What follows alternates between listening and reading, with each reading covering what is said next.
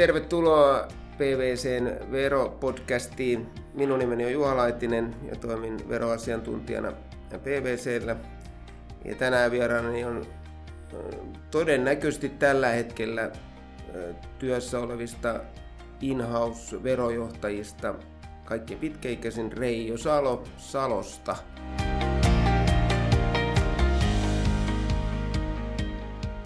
Kysytään ensimmäisenä, että miksi hyppäsit verotuksen puolelle duuniin aikoinaan jo aika kauan sitten? Joo, kiitos. No, tämä kaikkihan on vähän sattumaa tietenkin. Ajauduin jostain syystä verotoimistoon töihin ja, ja itse asiassa se oli aika mielenkiintoista työtä ja, ja se vei jotenkin mukana. Että mä niin kuin sitä, enkä ole katunut itse asiassa hetkeikään, että verotus on hirveän dynaamista ja, ja toisaalta se muutos, mikä siinä on, niin tosi mielenkiintoista, jos vaan on mielenkiintoa muutokselle. Sulla on pitkä ura nimenomaan yrityksistä, jotka on ollut sitten joko yritysjärjestelyjen kohteena tai sitten pyörittämässä yritysjärjestelyä. Partek eh, myytiin aikoinaan, kun sä olit siellä. Sen jälkeen olit koneella, jossa oli aikamoisiakin eh, tota, eh, transaktioita siihen kohtaan. Siirryt sitten Fortumiin, jossa siihen aikaan oli vielä Nesteen ja, ja Ivon avioliitto päällä ja, ja tota, divestoitiin aika nopeasti. Mm, samoin sitten, jos katsotaan niin kuin lainsäädäntöpohjaa, niin meillä on tullut hyvin paljon nyt sitten tietysti EU-liittymisen jälkeen eurooppalaista lainsäädäntöä, meillä on tullut kotimaista, meillä on tullut OECD. Miten on ne isot jutut, jotka on muuttunut niin kuin verojohtajan työssä näiden vuosien aikana? No kyllä verojohtajan työssä ehkä kaikkein eniten on muuttunut se ennakoitavuuden heikkeneminen. Et sitä myöten, kun on tullut paljon päällekkäistä lainsäädäntöä ja, ohjeistusta ja lainsäädäntöä, joka on tehty aika äkkiä, ehkä sen pidempään miettimättä, niin se ennakoitavuus on heikentynyt paljon. Sitten täytyy tehdä niin kuin ylettömän paljon toimia sen niin kuin ennakoitavuuden ja sen lopputuloksen varmuuden suhteen. Et ennen voi luottaa siihen, että oli joku lainsäädäntö, jos, jos ei muuta, niin haki ennakkotietoa, niin sillä sai kuitenkin kohtuullisen varmuuden. Mutta nyt, nyt on niin kuin päällekkäisyyksiä niin paljon, ja ehkä viranomaisillakin on se rohkeus lausua ennakkotietoa heikentynyt, Tietysti se kestääkin aika pitkään, mutta mut säännökset on niin laveita ja epämääräisiä, että niistä on vaikea sanoa sitä tai tätä. Mun mielestä hyvä esimerkki on tämä MDR, jossa toki Suomi on aika, ollut aika pragmaattinen, mutta, mutta onhan ne määritteet niin laveita, että ihan normaalikin liiketoiminta voi päätyä sinne raportoitavaksi, kun ei yhtään osaa arvioida sitä, mikä se raportoinnin merkitys loppujen lopuksi on, että mihin sitä tietoa käytetään, käytetäänkö sitä edes sillä tavalla, että mikä olisi asiallista sen tapahtuman osalta. Että se, se on ehkä kaikkein suurin muutos. Tässä on siis jonkinlainen dilemma siihen, että meillä on kuitenkin jo, sanotaan Kari ja Stikan aikojen aika paljon niin kuin painotettu siihen, että hyvän verotuksen tunnusmerkkinä on ennakoitavuus. Joo, näin on. Ja näin on, jos mä katson tässä niin kuin taaksepäin, että mitä Suomessa on tapahtunut, niin niin aina se on muun muassa tyypillistä, että kun tulee taloudellinen suhdanne heikkenee, niin silloin yleensä verotus vähän kiristyy, mikä mun mielestä on kohtuullisen inhimillistä, että jokainen joka koittaa tietty tuoda oman leiviskänsä siihen keskusteluun, mutta ehkä se siirtohintatarkastukset, mitkä oli tuossa 2012, oli semmoinen ehkä vähän harha-askel veroviranomaisilta, joka niin kuin varmaan vaikutti luottamukseen Suomessa ja heikensi sitä ennakoitavuutta. No nyt mun mielestä sen jälkeen veroviranomaiset on ottanut positiivisia askeleita sen suuntaan, että on, voidaan käydä tämmöisiä ennakollisia keskusteluja. Mutta mut siitä huolimatta se, on, siinä on niin kun, se ei ole yksistään veroviranomaisesta kiinni, vaan myös siitä, että, että säännökset on tehty niin laveiksi, että ei, ei kukaan osaa oikein sanoa, mikä se oikea lopputulos on. Ja ehkä vielä jopa siinä, että kansainvälisessä suhteessa että voit saada vahvistuksen yhdestä maasta, mutta toinen maa on eri mieltä ja sitten se yritys on, jää siihen välikäteen. Ja, ja ehkä heikommassa asemassa kuin ennen, että kuitenkin yhdessä maassa sulla on aina oikeussuojakeinot käytössä, mutta kahden maan ollessa kyseessä, niin se oikeussuojakeinot on aika vähissä. Onko sitten silleen, Juha Laaksonen joskus muutama vuosi sitten PVCn Capital Markets-tilaisuudessa totesi, että Suomi on niin poliittisen epävarmuuden maita Fortumille. Johtui silloin, että windfall-vero vedettiin parinkin kertaa niin kuin uudelleen keskusteluun, vaikka se oli jo kerran haudattu. Onko tilanne säilynyt tämmöisenä, että Suomi ei ole niin vakaa kuin me kuvitellaan, että se olisi? No hyvä kysymys. Varmaan osittain on niin semmoisia viitteitä. Se riippuu vähän, kenen kanssa keskustelee ja millainen hallituskin tietenkin on. Että että on erilaisia intohimoja, mutta kyllä siellä semmoista tiettyä epävarmuutta ja on, että jotkut tukee hyvin voimakkaasti esimerkiksi tätä OECD nykyisiä, nykyistä työtä, mikä varmaan sinällään on tärkeää, mutta, mutta sekin on niin, niin vaikea ja luo myöskin epävarmuutta ja ehkä, ehkä semmoinen odotusarvo, monella poliitti, poliittisella voimalla on iso odotusarvo, että rahat on piilossa jossain ja, ja kun kiristetään sääntöjä, niin sitä rahaa tulee, siis verotuloja tulee paljon. Ja, ja ainakin mun näkökulmasta niin se ei ole lainkaan se tilanne, että olisi rahaa piilossa jossain. Ainakaan pörssiyhtiöillä näytä olevan ole missään piilossa rahaa. Et, et se johtaa semmoiseen, että sitten kun se lainsäädäntö tulee eikä tuukkaan sitä rahaa, niin se odotusarvon ja sen toteuman välinen käppi on niin iso, että tulee hirveä pettymys sitten pitää saada jostain muualta sitä rahaa. Ja se on ehkä iso riski siinä, että Suomikin voi olla hyvin ennakoimaton. Jos ajatellaan semmoisia kansainvälisiä eh, tämän ajan niin kuin isoja trendejä, niin, niin tota, semmoisia nyt varmasti ensimmäisenä tulee mieleen myöskin Fortumin osalta globalisoituminen digitalisoituminen. Kuinka paljon se vaikuttaa sitten ihan Fortumin veroasioiden hoitamiseen? No tässä on kaksi, kaksi puolta tietenkin se, että jos tarjotaan digitaalisia palveluita, niin se on tietty vähän aika uutta ja sitten se säännöstö on aika, aika ohutta sillä, sillä tavalla, että se on vanhaa ja vanhentunutta, niin se tekee hankalaksi sen, sen ikään kuin sen uuden toiminnan verotuksen arvioinnin ja sen varmistamisen, että, että pystytään niin kuin olemaan lainsäädännön mukaisessa tilanteessa. Mutta sitten toinen taso tässä ehkä on se, että että me, meidän pitäisi pystyä käyttämään meidän niin kuin digitalisaatiota hyväksi omissa työkaluissa. Veroviranomaiset käyttää digitaalisia työkaluja ja meidänkin pitäisi pystyä käyttämään, mutta se, mutta se mun mielestä se pääpaino on siinä, että ne on työkaluja. Siis se ei ole kuitenkaan, että me voidaan korvata ihmiset kokonaan. Meidän työn luonne tulee muuttumaan ja täytyykin muuttua. Me korvataan niin kuin rutiininomaisia töitä niin, että meillä on, on niin kuin digitaalisia ja, ja IT-pohjaisia työkaluja, mitkä tekee sen rutiiniosan ja jättää meille sitten ikään kuin se vähän, vähän haastavamman analyysityön ja, ja johtopäätösten tekemiseen. Et ne on ehkä ne, ne isot. Ja ehkä tähän vielä niin kuin sivuvaikutus on se, että, että veroviranomaiset tietty näyt, tuntuu odottavan aika paljon nopeampaa raportointia. Että sanotaan niin kuin vaikka arvonlisäveropuolella, että transaktiokohtaista tietoa lähes ajantasaisesti, niin sehän on tietty haaste, joka meidän täytyisi varmistaa, että meidän toime- käsittely on oikea paljon aikaisemmin kuin mitä nyt. Mutta teillä kuitenkin tota, on joku, tai sulla on joku käsitys siitä, että, että jos meillä esimerkiksi Suomeen otetaan, meillä nyt on niin kuin muutamia maita, ainakin Espanja, osittain Puola ähm, ja muutamia muita maita, joissa, jossa aika reaaliaikaisesti annetaan jo tietoa, niin millaisella aikajaksolla sä äh, kuvittelisit, että suomalaiset yritykset on valmiita tämmöiseen reaaliaikaisen tiedon antamiseen siten, että olisi niin kuin valmiudet, ettei tule valtavasti aina muutoksia sen jälkeen, korjauksia? No se on hyvä kysymys. Kyllä me on katsottu tätä esimerkiksi Norjan suhteen, niin, niin onko meidän järjestelmät aina valmiita sellaisen, ei varmastikaan. Ja, ja se tulee vaatimaan paljon niin kuin tekemistä niiden IT-järjestelmien osalta yksistään se, että me pystytään toimittamaan se kaikki tieto. Sen lisäksi, että me pystytään varmistamaan, että me ollaan sitten katsottu ja itse ollaan varmoja siitä, että se on niin riittävän aikaisin oikein. Et, Suomessa veroviranomaiset varmaan suunnittelee tätä, ehkä sitä on lykättykin tämän, tämän koronapandemian takia, mutta mutta kyllä se sieltä tulossa on. Et, et se kysymys on vaan, onko se vuosi vai kaksi, vai joskus se sieltä varmaan tulee. Se on väistämätöntä ja, ja yritysten, niin kuin meidänkin pitäisi käyttää tämä etsikkoika siihen, että me, mekin ollaan valmiita siihen.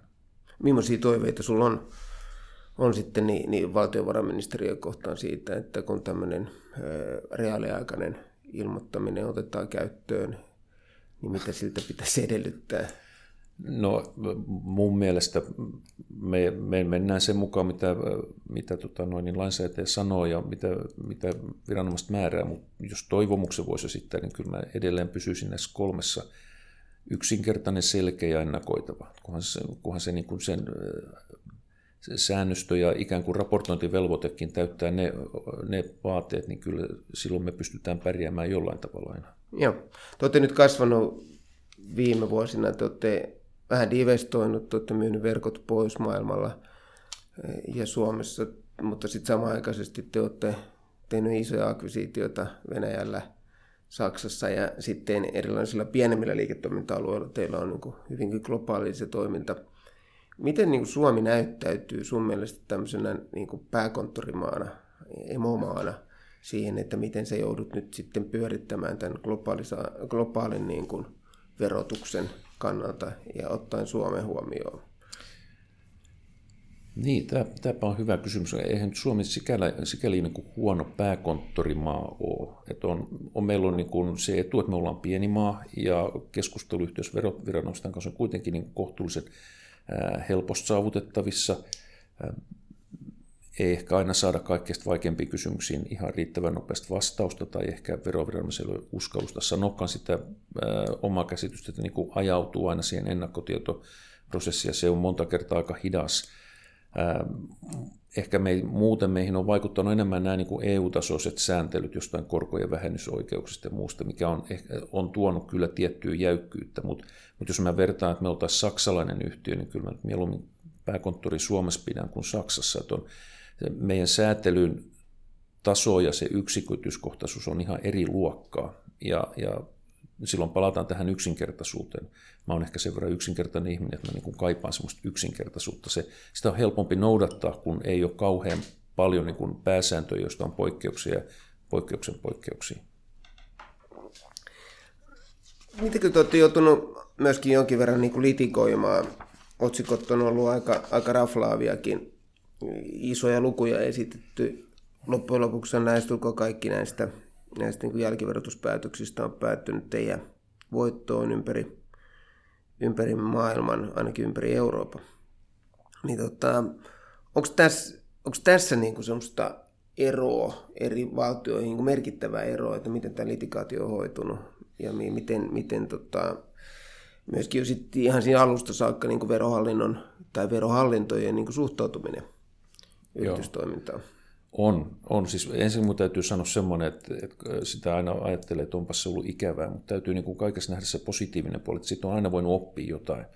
Ja mä luulen, että me ollaan niin kuin monen asian valmiimpi kuin moni muu yritys sen takia, että me on käyty, läpikäyty näitä niin kuin eri prosesseja. Että jos niistä jotain hyvää haluaa sanoa, mun se on ollut aika, aika niin kuin kova oppi, mutta, mutta myös hyödyllinen.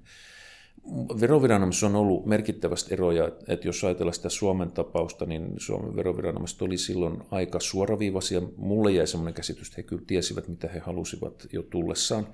Mutta, mutta tota, myöskin Suomen veroviranomaiset oli siinä sit suoraselkäisiä, että et kun se asia vietiin tuomioistuimen, tuomioistuin kohtuullisen nopeasti ratkaisi, niin kyllä he oikasi sen oman käsityksen toimisen sen päätöksen mukaisesti, mikä mun mielestä oli niin hyvä juttu.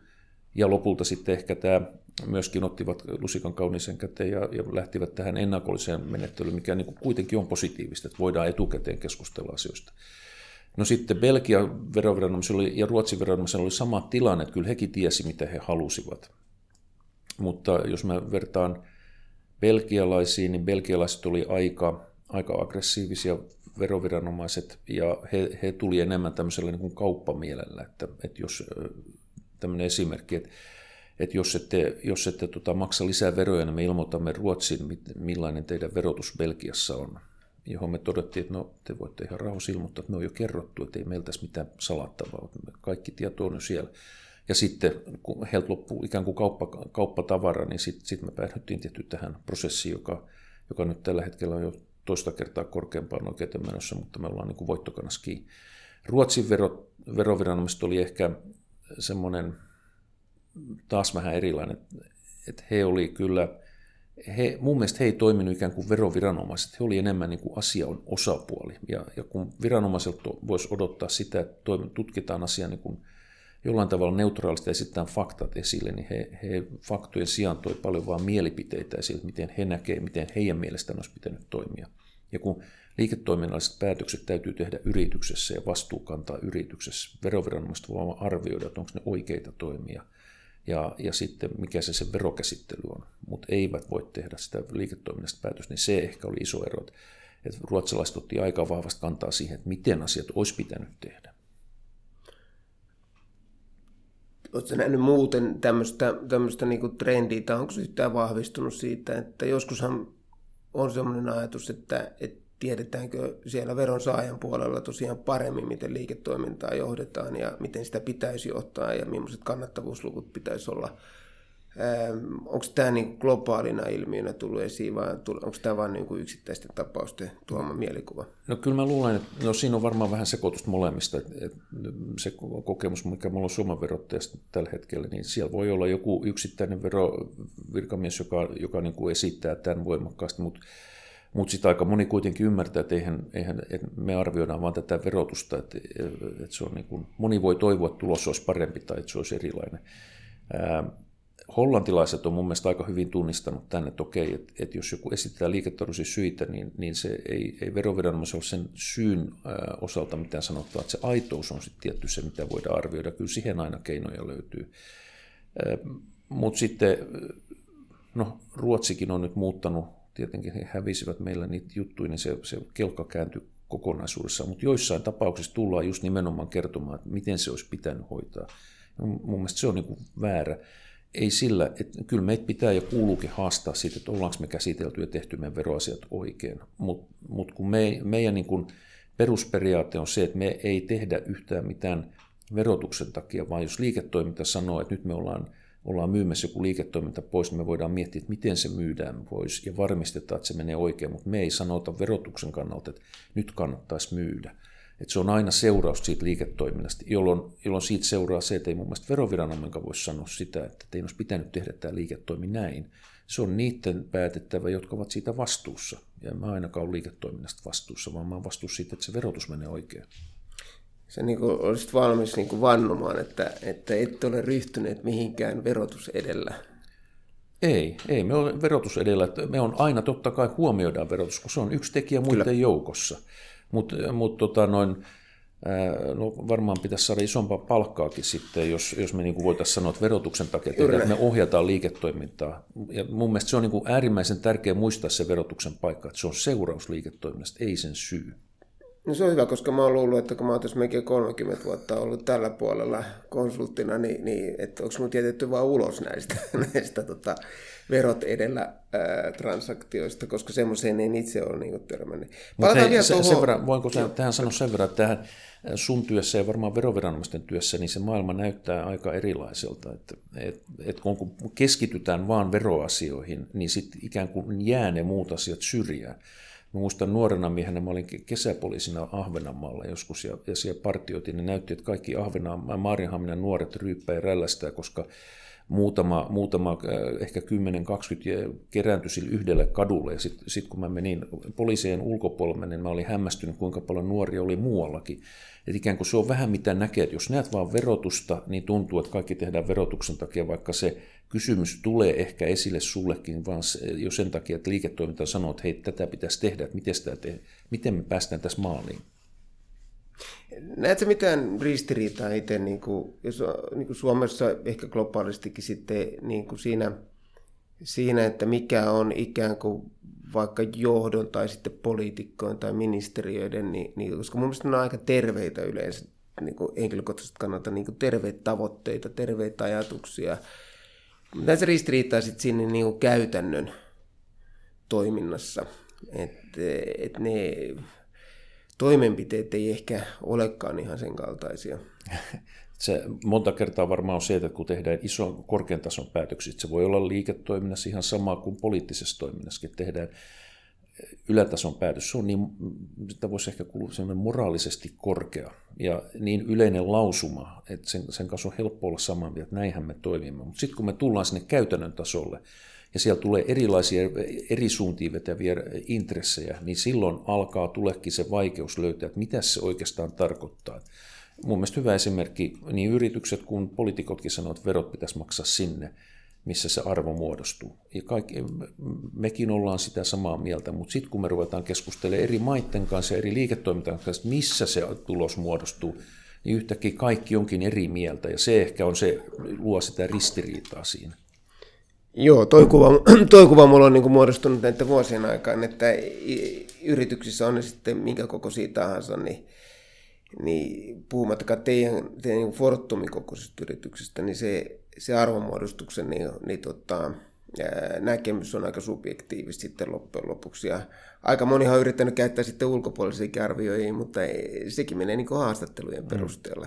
Ollaan itsekin joskus kokeiltu sitten, että haastattelemalla yritetty arvo, arvonmuodostusketjuja selvittää. Ja tota, täytyy sanoa, että siitä tuleva kartta on aika erikoisen näköinen. Joo, ja se varmaan on, että, että siirtohinnoittelukin on semmoista, että kun se ei mitään eksaktia tiedettä, että syntyy vaan semmoisia semmoisia niin erilaisia haarukoita, että missä välissä se Joo. voisi olla. Että, että vaikea taiteenlaji. Jos sulla olisi niin pari-kolme toivetta, mitä sä saisitte A Suomessa, B vaikka sitten globaalisesti tai Euroopan tasolla on sitten OECD, EU, kuka nyt sitten olisikaan se, joka sitten lähtisi säätelemään semmoista niin kuin pakottavaa lainsäädäntöä kuitenkin, ei vain pelkästään semmoista ää, niin kuin, voisiko sanoa toiveajattelua, jonka kaikki, kaikki valtiot sitten saisi itse niin kuin määritellä, että mikä kuuluu minulle, niin, niin mitkä olisi semmoiset ensimmäiset sun pari-kolme toimenpidettä, joka yksinkertaistaisi tuommoisen kansainvälisen Fortumin kokoisen toimijan. Ja nyt voidaan ottaa niin kuin huomioon kaikki, te maksatte, jos jonkinlaista veroa, hmm. tuloveroa, arvonlisäveroa, valmisteveroa, kiinteistöveroa, teillä on, teillä on aika nippu näitä veroja, joita te joudutte pyörittämään.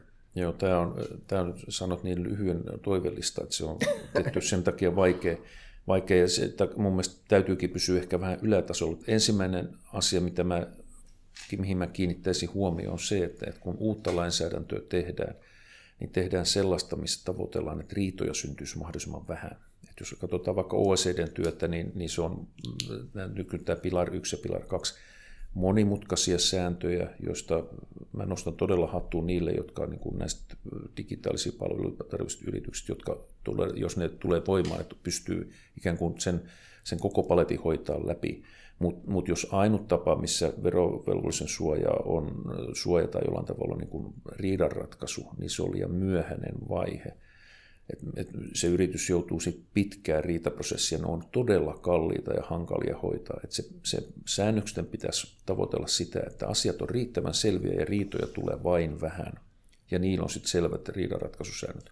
Se on ehkä yksi. Ja sitten toinen, jos puhutaan ihan EU-tasolla, niin sit, jos puhutaan harmonisoinnista, niin sitten voitaisiin oikeasti harmonisoida.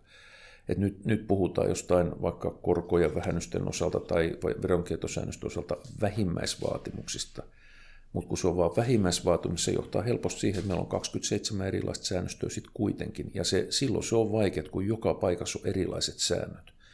Et, et mennään sitten yhtenäisellä säännöstöllä ja sanotaan, että miten korot vähennetään joka paikassa tai, tai mikä se veronketosäännös on koko EUn tasolla. Se, se toisi varmaan yksinkertaisuutta näetkö tässä toivoa? Sä oot äh, ilmeisesti niin harrastuksen puutteissa niin päättänyt harrastaa verotusta vähän enempikin ja, ja oot valmistelmassa väitöskirjaa Turun yliopistoon, niin näetkö semmoista niin valoa tämmöisen globaalin toimijan kannalta, että meillä voisi tulla tämmöinen tilanne, että me pystyttäisiin jotenkin olemaan varmoja, että me ei olla niin kuin samasta – samasta sadasta eurosta maksamassa niin kuin 130 veroja ympäri maailmaa.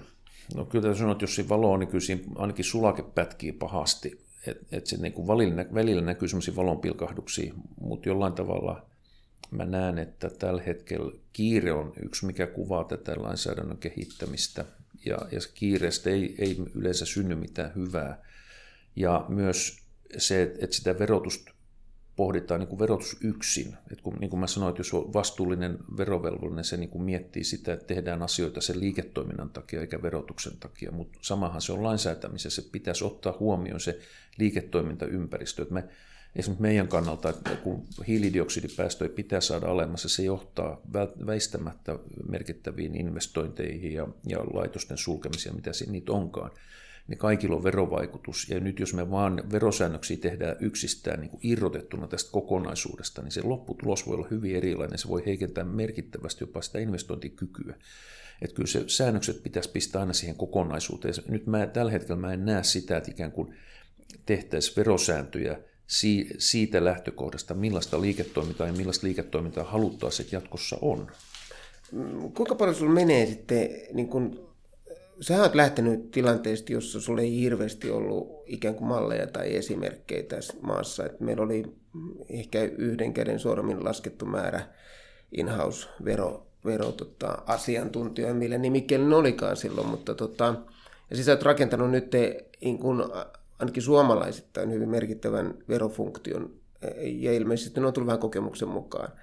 Mutta tota, kuinka paljon teille menee sitten aikaa, niin kuin sun aikaa, sun tiimin aikaa siihen, että te joudutte myöskin arvioimaan just sit, ei pelkästään niin kuin Fortumin veroasioita, vaan myös sitten sitä, että vaikka, otetaan vaikka energiaveroleikkuri, joka iskee suomalaiseen niin kuin raskaaseen teollisuuteen aika, aika jämerästi parin kolmen vuoden päästä, niin kuinka paljon te joudutte tässä niin kuin omissa ratkaisussanne, kun te mietitte sitä, että sitten raportoit eteenpäin sitä, että mitkä ne vaikutukset on ne, jotka tekee, tekee että meittekö solarissa enempien tuulivoimassa, ähm, mikä teidän energialähde tulee tulevaisuudessa olemaan täällä. No se on semmoinen asia, että jos ajatellaan ennen, puhutaan tämmöistä vanhanaikaista käsitettä kuin verosuunnittelu, missä niin kuin voitiin olla yhden asian tiimoilla katsoa, että miten se kannattaa tehdä, niin niin totta kai vieläkin tehdään verosuunnittelu siinä mielessä, että mietitään, että miten se pitäisi tehdä ja miten varmistaa, että asiat menee oikein. Mutta sitten semmoinen enemmän ehkä semmoinen strateginen mietintö, pohdinta on niin kuin lisääntynyt. Lisääntynyt ainakin mun, mun osalta, luulen, että monen muunkin mun kollegan osalta on lisääntynyt, täytyykin lisääntyä, että missä katsotaan sitä palettia vielä kauemmas. Että kun, kun lainsäädäntö on, tehdään nopeasti ja ehkä laatu on vähän ollut viime aikoina heikompaa ja jopa aika laveita ja ennakoitus heikkoa, niin sitten täytyy katsoa kauemmas. Meidän investoinnitkin on sellaisia, missä talouden käyttöikä on niin kuin kymmeniä vuosia, niin kyllä meidän täytyy miettiä sitä, että miltä se maailma tulee näyttää ja haistella niitä trendejä. Ja sitten tietty yhdessä meidän yhteiskuntasuhteiden kanssa niin koitetaan myös pohtia, että miten me pystytään kertomaan niitä eri vaikutuksia. Mutta se on, se on niin kuin alue, mikä on lisääntynyt. Et joka vuosi, kun meillä konserni on tekemässä strategiaa, niin mä niin kuin mielenkiinnon seuraan sitä ja koitan tehdä siitä johtopäätöksiä, mitä se tarkoittaa verotukseen. Ja sitten sit koitetaan kommunikoida sitä muille, että mitä se voisi tarkoittaa. Ja, ja nyt meillä on tarkoitus sellainen, että me niin kuin vielä enemmän koitetaan näihin erilaisiin trendeihin ja erilaisiin periaatteisiin ja näin tämmöisiin niin EUn ja OECDn politiikoihin koitettaisiin vähän tutustua tarkemmin ja käydä vielä syvällisempää keskustelua konsernin sisällä, että mitä se vaikuttaa. Ja tietty taas palata takaisin myös niitä päätöksentekijöille, että, että, että miltä se näyttää. Ja siinä työssä mun mielestä se, että me ollaan niin kuin julkaistu esimerkiksi meidän verojalanjälkeen, niin se on tärkeä tekijä, koska meidän täytyy olla läpinäkyviä, jotta me voitaisiin myös kertoa, mitä, se, mitä nämä eri toimet tarkoittaa sitten niin kuin yhteiskunnalle, kun, kun niitä tuodaan meidän näkökulmasta. Mutta mutta me voida mennä pyytämään jotain, jos emme myöskään kerrota, että millainen verokontribuutio meillä on ja, ja niin kuin olla siinä ajan hermolla koko ajan. Te olette aika pioneeria tuossa verojalan tekemisessä, niin, niin kuinka työlästä semmoinen on ja mit, mit, mikä sun fiilis on siitä, että mikä se palaute on ollut, koska välillähän on aika tyrmääviä, että mikään ei riitä ja, ja kaikki verot, mitä te maksatte, on itse asiassa muilta riistetty ja eikä ole edes omia veroja. Niin, joo. Se, se on, niin kuin, se on äh, kohtuullisen raska, raskas paletti tietty pistää pystyyn. Siis mehän raportoidaan muitakin kuin tuloveroja. Me raportoidaan maksettuja veroja ja kerättyjä veroja. Jos jollain on jäänyt harhakuva, että me kerrottaisiin, että kerätyt verot on meidän veroja. Ei, ne on nimenomaan kerättyjä veroja, jossa meillä on vastuu, että me tehdään se oikein. Mutta sitten meillä on muitakin kuin tuloveroja, jotka on meidän omia, omia veroja. Se on se on niin semmoinen prosessi, mikä on raskas, mutta siinäkin oppii koko ajan. Me, niin kuin me on välillä katsottu taaksepäin, että miltä se maailma näytti silloin 2012, kun me tehtiin ensimmäinen, ensimmäinen raportti, ja sitten sit, kun sitä joku arvioi, julkisesti, niin, niin me on selkeästi päästy yli siitä, että me tehtäisiin sitä raporttia sillä silmällä, että mitä joku, joku kommentoi sitä, vaan me on päästy enemmän siihen, että käsiksi, että me kerrotaan siitä meidän toiminnasta ja, ja mitkä meidän peria- toimintaperiaatteet on ja millaiseen veronmaksuun se sitten oikeastaan johtaa. Ja sitten jos tulee kysymyksiä ja kommentteja maailmassa, sitten niitä tulee. Joko se on siellä raportissa jo niin kuin avattu se tieto tai, tai sitten meidän täytyy pohtia sitä, että vastataanko me siihen vai, vai mitä. Kyllähän maailma on aina maailmaa ääntä mahtuu ja keskustelu mahtuu ja ehkä hyväkin niin, että, että jos joku keskustelee meidän verojäljestä, niin sitten se ainakin osoittaa, että ainakin joku on lukenut sitä, ettei se ole ihan turhaan ja hukkaan mennyt se työ. Ja ehkä sitten joskus jopa ymmärtänyt sitä. Joskus toivottavasti. Sitähän me on koitettu, että haettaisiin niin yksinkertaisesti yksin, yksityiskohtien sijaan y- ymmärrettävyyttä, niin se on mun mielestä se, niin kuin se kantava voima. Eli teillä on aika paljon näitä keskustelukumppaneita, jos ajatellaan niin energiapolitiikkaa ja verotuksen niin merkitystä energiapolitiikassa, joka on aika valtavan iso, koska siinä on se valtion tulolähde samaaikaisesti ja samaaikaisesti pitäisi sitten tehdä niin kuin ympäristöä säästäviä, ympäristöä suojelevia meidän niin kuin isoja, isoja niin kuin, vähäpäästöisyyteen ja päästöttömyyteen tähtääviä toimenpiteitä, niin, niin tota, mm, koet sä, että teitä kuunnellaan tarpeeksi? Te olette kuitenkin alan ammattilaisia. No kyllä me varmaan kuunnellaan tarpeeksi, eikä, eihän me voida sanoa, miten asiat, asiat niin kuin pitäisi olla. Me voidaan kertoa se meidän oman näkemys, tietty meillä on oma kokemus, etenkin energiaverotuksen piirissä meillä on on paljonkin varmaan kokemusta ja, ja toivon, että siitä on ollut apua lainsäätäjille ja ollaan tietty jatkossakin halutaan auttaa siinä tehtävässä päätökset. Hän kuitenkin joku muu tekee siellä poliittisella tasolla, mutta on hyvä ymmärtää ikään kuin niitä vaikutuksia ja siinä mä uskon, että, on, että meitä on kuunneltu. Ja, ja mä toivon, että me ollaan sen luottamuksen arvoisia. No sitten jos mietitään tuloverotuksen, niin siellähän me ollaan yksi muiden joukossa, joukossa mutta olen mä kyllä havainnut myös jossain komissioskin käyty puhumassa, niin kyllähän se sillä kuuntelee tietysti sitä kokemusta, mikä meillä on ollut siitä vero, verojalanjäljestä. Että se on ollut ehkä semmoinen, semmoinen, joka avaa vähän ovia niin kuin sille, että pääsee, pääsee keskustelemaan. Miten tota, mä vielä lopuksi semmoinen, että se tos, kun katsoo sun passissa olevaa syntymäaikaa, niin se todennäköisesti seuraavan kymmenen vuoden aikana, jos tämä meidän eläkejärjestelmä pysyy pystyssä, niin niin siirryt sitten niin, niin tota, tekemään sitä väitöskirjaa loppuun. Ja tota, niin, millaisen, niin, millaisen viestin sä antaisit, jos sä nyt lähtisit etsimään sitten sun seuraajaa tuohon, että miltä se näyttää se eh, verojohtajan tulevaisuus, millainen se verotiimi on, muuttuuko se tehtävä, digitalisaatio tulee, te sanoitte, että kuitenkin siinä tarvitaan ihmisiä analysoimassa niitä, niin eh, millainen on se, kannattaako niin kun, pyrkiä niin kun, itseänsä kehittämään semmoisella tota, kanavalla, että sitten joskus johtaa Fortumin kaltaista verotiimiä? No kyllä mä uskon, että kannattaa. Siis mun mielestä on, on muutama asia, mitkä täytyy olla ihmisellä. Täytyy paine, painensietokyky täytyy olla, koska, koska tota, se kun sä sanot, että välillä tulee, tulee tota kommentteja ja kaiken näköistä, niin eihän se aina kivalta tunnu, mutta sitä täytyy kestää ja sitten läpi täytyy nähdä, mitä se on. Sitten yksi, mikä, mikä niin on hyvä olla, on se valmius jatkuvaan muutokseen, koska kyllä oikeudellista ehkä verotus on kaikkein dynaamisin. Et, et muutosvalmiutta, Mä oon sanonut, että mä en ole mikään IT-ihminen, mä oon ATK-tasolla edelleen, mutta se ei silti tarkoita sitä, että mä niin arvosta sitä, että haetaan niitä digitaalisia työkaluja. Ja sitten vaan tarkoittaa sitä, että organisaatiossa täytyy olla joku, ketä osaa käyttää niitä hyväksi. Ja mun tai sen verojohtajan tehtävä täytyy tietty olla mahdollistaa se muutos ja mahdollistaa niiden työkalujen käyttäminen ja pitää huolta, että on sellaiset resurssit, jotka saa siitä jotain aikaiseksi. Että kyllä, kyllä verojohtajan homma mun mielestä jatkossakin tulee olemaan sitä, sitä organisaation viemistä ja johtamista ja tukemista ja, ja sitä strategista mietintää ja, ja niin kuin varmistaa, että asiat menee niin kuin on ohjeistettu ja mitkä on ne periaatteet. Et se on. Ja ehkä sitten jatkossa myös vähän olla, pistää itsensä likoon, niin kuin olla joskus kertoa, että mitä se oikeasti tarkoittaa. Se kyky yksinkertaistaa viestejä ehkä on tärkeä se, semmoiselle ihmiselle. Minkä se viestin saataisiin sitten omistajille ja, ja tota, niin kuin sinne korkeammalle johdolle yrityksissä, millainen se verofunktion pitäisi olla? No mun mielestä verofunktion pitää olla sellainen, jossa sitä kuunnellaan, mutta ei pidä antaa ylivaltaa verotukselle, että ei myöskään pidä sitä aina kysyä, että miten tämä kuuluisi tehdä niin, että ei makseta lainkaan veroja. Että se, enkä mä ole sellaista nähnytkään kyllä. Mutta mut vero pitä, verot pitäisi ottaa huomioon ihan niin kuin kaikki muutkin tekijät.